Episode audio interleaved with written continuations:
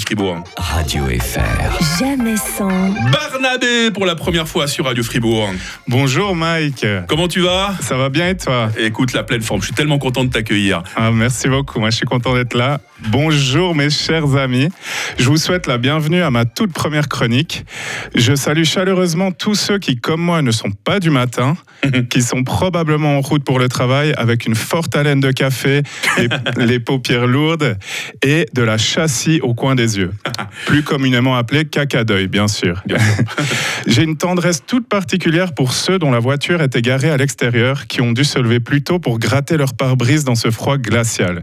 Vous êtes des guerriers, je compatis et vous envoie tout mon amour. Ah, tu te fais des amis, là, c'est bien.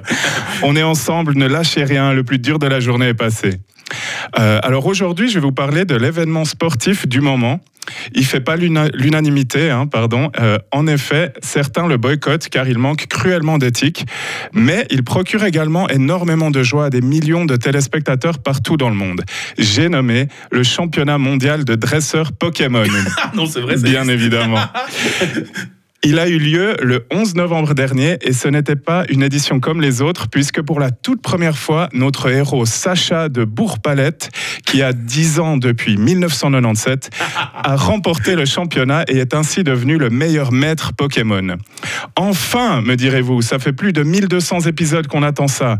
C'est un événement historique. Les fans n'en croient pas leurs yeux. Alors bravo à Sacha et surtout bravo à Pikachu et à tous les autres Ah ouais. Pokémon qui se sont fait éclater la gueule pendant 25 ans pour que leur dresseur gagne le titre de champion du monde.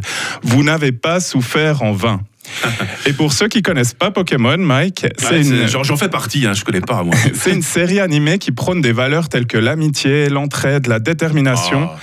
Tout ça sur un fond d'exploitation animale, où les Pokémon sont forcés de se battre jusqu'à l'épuisement à chaque épisode. Pour les pauvres. Seulement, voilà l'astuce. Ce n'est pas grave, car les Pokémon sont heureux de souffrir pour leur dresseur.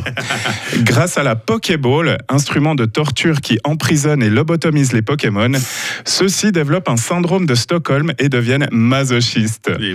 De cette façon, le téléspectateur prend du plaisir sans la culpabilité du génie. Mhm. Mais regardons plutôt ça à travers le filtre de l'innocence que nous avions étant enfants.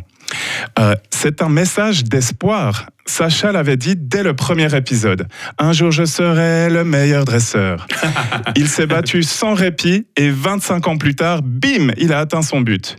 Je déclare donc ici et maintenant qu'un jour je serai le meilleur chroniqueur. Et si tout va bien, ça s'accomplira à temps pour mon 60e anniversaire.